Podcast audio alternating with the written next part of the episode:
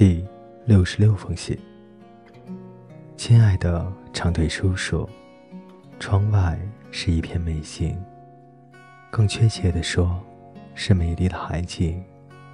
除了波浪、岩石，别无所有。夏天在过去，我花了一个早上的时间来教那两个蠢姑娘学习拉丁文、英文和代数。真不知道玛丽安将来如何考取大学，即使进去之后该怎样学下去。至于佛罗伦斯，更是毫无希望。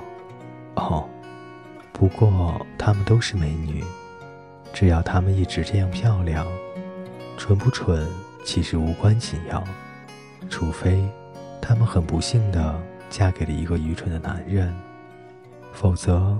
他们无趣的谈话会烦死他们的老公的，他们很可能会嫁给愚蠢的人。这个世界上到处都是蠢人。今年夏天我就遇到了不少。下午我们在海滩上散步，在不涨潮时就游泳。现在我可以很轻而易举地在盐水里游泳了。您看看，我的教育。终于派上了用场。一封由杰维平莱顿先生从巴黎写来的信，很简短又强硬的信。我没有听他的劝告，他还在生我的气呢。但是，如果他能及时回来的话，他会在大学开课前到洛克威洛来见我，并住上几天。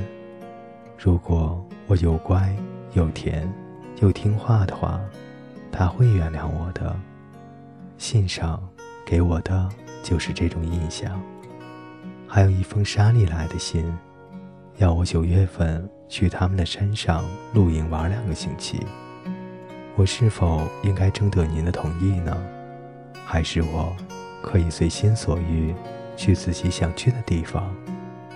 可以，我相信我可以。我已经是个大四的学生了，工作了一个夏天，我觉得自己应该休闲娱乐一下子了。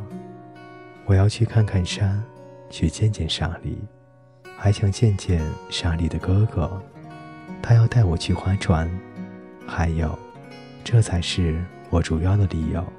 我很坏，我要让街卫少爷抵达洛克威洛时，发现我不在。我一定要让他知道，他无权命令我，没有人可以命令我，除了叔叔您之外，您也不可以老是这样。我要出发去山林了，八月十九日。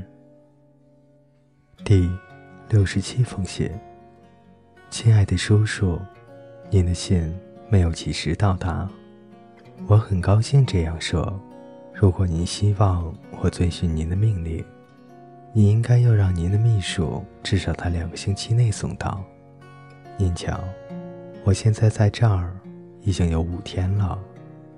森林真漂亮，露营地、天气、麦克白一家人，还有整个世界都是如此美好，我很快乐。吉米在叫我去划船了，再见。